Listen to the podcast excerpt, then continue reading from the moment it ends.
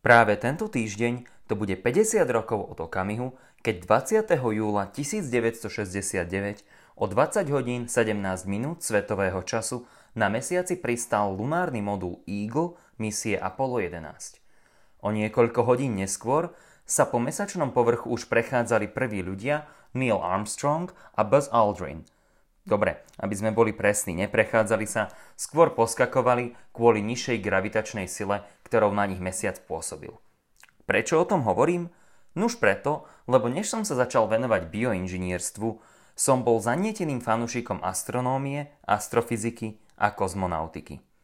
Keďže o pristáti Apollo 11 na mesiaci sa teraz právom hovorí veľmi veľa, našťastie aj v slovenskom mediálnom priestore, myslím si, že toto výročie poskytuje skvelú príležitosť povedať si niečo o tom, ako by sme potenciál syntetickej biológie mohli aplikovať v kozmonautike. Predtým, než začneme, si ešte odbíme niekoľko oznamov. Na všetky vaše otázky týkajúce sa pravidelnej dávky radi odpovieme prostredníctvom e-mailu, ktorý nám môžete napísať na meno podcastera zavinač pravidelnadavka.sk v závislosti na tom, či chcete napísať Jakubovi, Andrejovi alebo mne. Pokiaľ ide o bioinžinierstvo a medicínu, píšte teda na miro zavinač pravidelnadavka.sk. Často však dostávam otázky priamo do správ, napríklad na Facebooku. Je to fajn, ale ak napíšete e-mail, budeme to mať všetko pekne pohromade. Ak na vašu otázku neodpovieme, nezúfajte. V septembri plánujeme našu premiérovú nadopanú Q&A pravidelnú dávku, kde budeme všetci traja zodpovedať vaše otázky od výmyslu sveta a hlavne tie relevantné k našim pravidelným dávkam, takže na čísla do športky a budúce zloženie koalície sa určite nepýtajte. Okrem toho, ak sa vám táto pravidelná dávka bude páčiť, neváhajte a dajte nám pozitívne hodnotenie na vašej obľúbenej podcastovej platforme. 5 hviezdičkové hodnotenia na Apple Podcastoch nás potešia, rovnako ako hociaká konštruktívna spätná väzba. A ak vám počúvanie nášho podcastu dáva zmysel, prináša unikátne novinky či poskytuje zaujímavé podnety na rozmýšľanie, neváhajte nás podporiť. Budeme vďační za každý dar, drobný či štedrý. Všetko potrebné info o tom, ako nás podporiť, nájdete na www.pravidelnadavka.sk. Vopred veľká vďaka. Vašu podporu si naozaj vážime. Takže vitajte pri 66. pravidelnej dávke a 5. ktorá je zameraná na bioinžinierstvo či medicínske inovácie. Možno sa vám tento úvod nezdal byť hviezdny, no môžem vám zaručiť, že dnešná téma bude vesmírna a teda snáď aj dostatočne veľkolepá. O využití syntetickej biológie pri dobývaní vesmíru, poslucháči mi odpustia tento agresívny slovník, sa budeme rozprávať už po zvučke.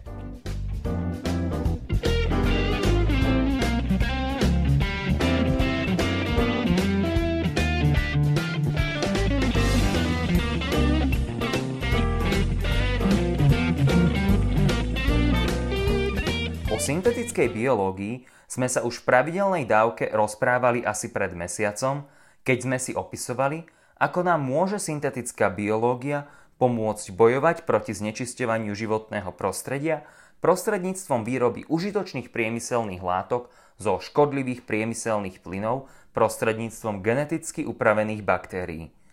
Ak ste túto pravidelnú dávku nepočuli, tak si ju určite vypočujte. Len na pripomenutie, Syntetická biológia je inžinierská disciplína, ktorá sa zaoberá dizajnom a konštrukciou biologických súčiastok, bunkových systémov, biologických strojov či prerábaním existujúcich biologických systémov na zmysluplné a užitočné účely. Istým spôsobom ju môžeme považovať za živú kombináciu elektrického inžinierstva a programovania. V syntetickej biológii však na stavbu zariadení nevyužívame rezistory, tranzistory či drôty.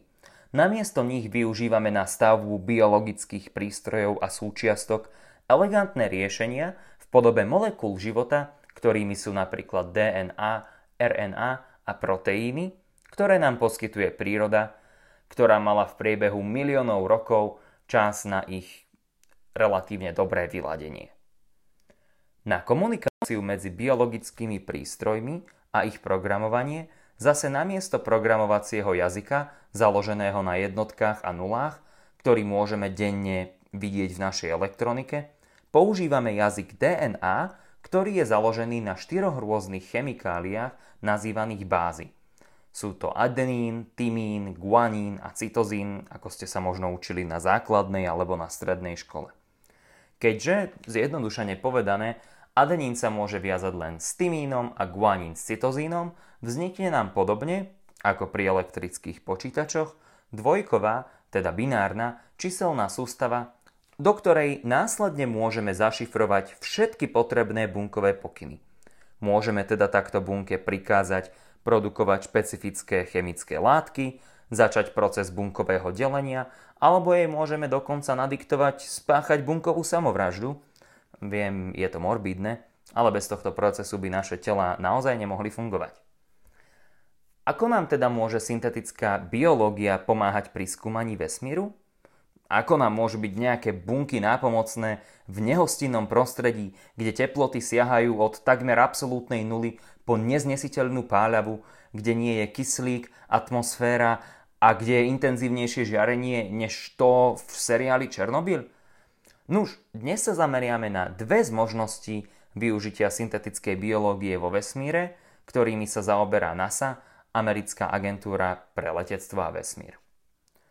Tou prvou je možnosť poskytnutia zdravej výživy pre astronautov napríklad na vesmírnej stanici ISS. Astronauti na tejto vesmírnej stanici momentálne pravidelne dostávajú dodávky zásob, vrátane potravín a iných potrebných vecí zo Zeme. Aspoň podľa astronautov tieto potraviny boh vie ako dobre nechutia, ale hej, je to len malá daň za možnosť vidieť, že Zem je guľatá. A týmto pozdravujeme všetkých kolegov z asociácie za plochu Zem. Dovážanie potravín na obežnú dráhu okolo Zeme na stanicu ISS, ktorá sa nachádza vo výške niekoľko 100 kilometrov, je nákladné. Aspoň tým SpaceX Elona Muska nebude lietať na ISS low-costovo ako Ryanair z Londýna do Bratislavy no stále je to technicky relatívne dobre možné. Predstavme si však budúcich astronautov, ktorí budú letieť na Mars.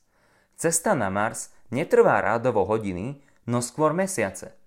Minimálna doba letu pri ideálnych podmienkach je asi 9 mesiacov po tzv. Hohmanovskej transferovej trajektórii. K tomu si prirátajme dobu pobytu na červenej planéte a cestu späť – a rozprávame sa o horizonte približne asi 4 rokov. Navyše, letieť na Mars sa dá len v určitých obdobiach, keď je planéta vo vhodnom postavení vzhľadom na polohu Zeme, čo efektívne znemožňuje včasnú dodávku potravín v prípade akejkoľvek peripetie, ktorá by mohla nastať počas takejto vesmírnej operácie. Ako sme to mohli vidieť vo filme Martian, s Mattom Damonom, kde ma naozaj potešilo, že týpek, ktorý na tom Marse prežil, bol biolog. Dodávka potravín zo Zeme teda efektívne nie je možná.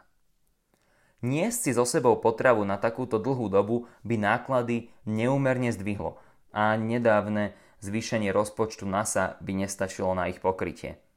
Okrem toho, ani tie najpokročilejšie konzervačné a baliace technológie negarantujú, že potrava by nestratila svoju výživovú hodnotu počas dlhých misií. Vzhľadom na nedostatok esenciálnych minerálov a vitamínov by tak astronauti mohli trpieť zdravotnými problémami s rôznymi stupňami závažnosti, ktoré by mohli ohroziť ich bezpečnosť. Napríklad nedostatok vápnika a fosforu znižuje pevnosť kosti a nedostatok vitamínu C spôsobuje skorbut a vedie napríklad ku krvácaniu ďasien, vypadávaniu zubov či prípadne až k smrti. No jednoducho nič pekné. Ale ak máte kamaráta či kamarátku, ktorá dlží najnovšiu bláznivú a neprirodzenú módnu dietu, možno to poznáte. A čo na to syntetická biológia? Prostredníctvom jej metód sa výskumníci z NASA snažia navrhnúť dehydratované, teda vysušené, potravinové balíčky na jedno použitie ktoré budú obsahovať mikróby upravené tak, aby produkovali látky potrebné pre optimálnu výživu astronautov. K týmto balíčkom bude stačiť pridať vodu a mikróby začnú rásť a produkovať potrebné živiny. Po krátkej dobe budú môcť byť tieto mikróby deaktivované a astronauti si budú môcť pochutnávať na výživnom jedle a snáď už aj na chutnom. Ak si myslíte, že je to absurdné, prípadne ešte ďaleké roky pred nami, milite sa. Jeden z mojich prednášajúcich na Imperiali, Rodrigo Ledesma Amaro, využil geneticky upravené kvasinky druhu Jarovia lipolitika na výrobu netradičných mastných kyselín.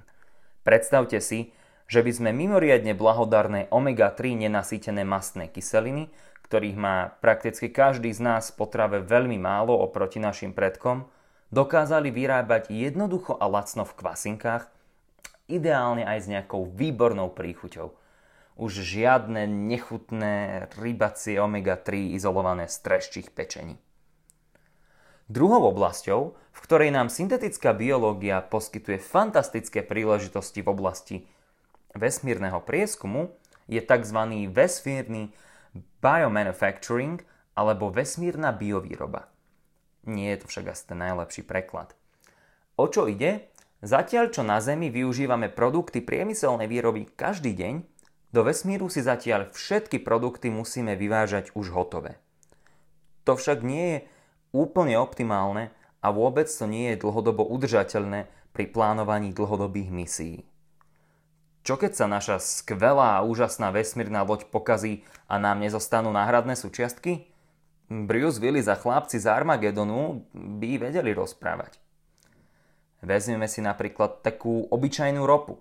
Na Zemi ju stále používame na výrobu množstva vecí, ktoré používame každý deň. Od plastov, cez kozmetiku, až po stavebný materiál. Jednoducho, napriek našim zbožným želaniam a vytrvalej snahe je bohužiaľ ešte stále ropa veľmi potrebná a spolužiaci z odboru Petroleum Engineering stále dostávajú svoje mastné nástupné platy. Ropa sa však ťaží z organických materiálov na báze uhlíka, ktoré sa na ňu transformujú počas dlhých miliónov rokov hlboko pod zemským povrchom. Šikovní syntetickí biológovia však nelenia a s využitím rýchlych fyzikálnych a chemických metód sa snažia nájsť spôsob, ktorým by mohli oxid uhličitý premeniť na organické materiály. Na čo je to dobré? Tieto organické materiály môžu byť následne využívané geneticky upravenými bunkami na produkciu plastov, vlákien, tkaniny či iných materiálov na výrobu vo vesmíre. Zdá sa vám, že v úvodzovkách geneticky upravené trička sú utopiou? Vôbec to tak nie je. Biotech startupy ako Modern Meadow či Vitrolabs napríklad pracujú na vytváraní syntetickej napodobeniny kože, keďže súčasné napodobeniny kože, ktoré sa používajú v módnom priemysle, využívajú strašne veľa ropy, čo nie je veľmi fajn pre životné prostredie. Okrem toho, Napríklad nedávno som sa zúčastnil na obrovskej konferencii zameranej na syntetickú biológiu v Londýne, Symbitech 2019 a bola tam Claire Perkamp, vedúca oddelenia inovácií a udržateľnosti pre známu módnu značku Stella McCartney. Takže si vôbec nemyslíme, že veľké firmy problém nejakej udržateľnosti životného prostredia ignorujú. No, naspäť k vesmíru. S využitím technológií genetického inžinierstva a napríklad 3D tlačiarní by nám mohlo stačiť len niekoľko rôznych druhov materiálov, ktoré dokážeme nájsť napríklad na povrchu Marsu, na to, aby sme dokázali vytvárať nové nástroje a náhradné súčiastky podľa potreby. Ako sme mohli počuť, syntetická biológia má naozaj obrovský potenciál zlepšiť bezpečnosť a udržateľnosť vesmírnych misií. NASA momentálne testuje mnohé tieto technológie na Zemi. Okrem toho však napríklad viem, že niektoré synteticko-biologické experimenty sa už realizujú aj vo vesmíre.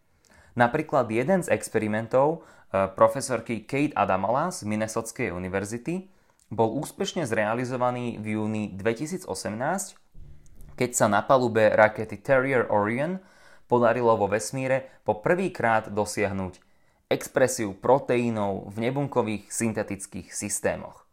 Že úplne nerozumiete? To vôbec nevadí. O nebunkovej syntetickej biológii sa snať porozprávame na budúce, pretože je to úplne fascinujúca a cool téma, ktorej sa strašne rád venujem. Bohužiaľ, v tejto pravidelnej dávke som nestihol spomenúť iné zaujímavé využitia syntetickej biológie vo vesmíre. Vôbec sme sa nerozprávali o jej význame pre pochopenie života ako takého, nerozprávali sme sa o astrofarmácii, či o prispôsobovaní sa organizmov na extrémne podmienky. Ak by ste sa však o týchto témach chceli dozvedieť viac, určite mi dajte vedieť. A na záver by som si dovolil už len malú, filozofickejšiu poznámku. Pristátie Apollo 11 na mesiaci je mílnikom, ktorý si budú pripomínať naši potomkovia snáď aj v 30. storočí po Kristovi ako tú najzaujímavejšiu udalosť 20. storočia. Od štartu Apollo 11 uplynulo už 50 rokov a mnohí zaujímaví myslitelia tvrdia, že odvtedy sa nič naozaj porovnateľne prelomové v oblasti technológií nestalo. Môže to byť kvôli reguláciám a môže to byť kvôli nášmu strachu a neochote riskovať. No ja verím, že to bude práve syntetická biológia, ktorá nám snáď už čoskoro v najbližších 10 ročiach priniesie podobný intelektuálny a technologický prelom, ako nám priniesla misia Apollo 11. A aké sú tri hlavné veci, ktoré by sme si mali z tejto pravidelnej dávky zobrať? Syntetická biológia môže astronautom poskytnúť výživnú a trvanlivú stravu prostredníctvom produkcie rôznych látok v mikróboch. Prostredníctvom biovýroby budeme môcť vyrábať nástroje a náhradné diely priamo vo vesmíre a za pomoci živých organizmov. Možnosti syntetickej biológie vo vesmíre sú obrovské a zahraňajú astrofarmáciu, úpravu organizmov tak, aby sa vo vesmíre dokázali adaptovať na nepriaznivé podmienky a o mnoho viac cool vecí. Takže toto bola piata pravidelná dávka zameraná na bioinžinierstvo a vedu. Už iba pripomínam, že pravidelnú dávku môžete odoberať napríklad v podcastových aplikáciách ako Apple Podcasts či Spotify. Ak neviete ako na to, chodte na pravidelnadavka.sk, kde nájdete jednoduchý videonávod. A ak máte komentáre, návrhy či poznámky k obsahu tejto pravidelnej dávky, pokojne mi napíšte na miro zavinač pravidelnadávka.sk Onedlho sa počujeme opäť a dovtedy nech vám to myslí.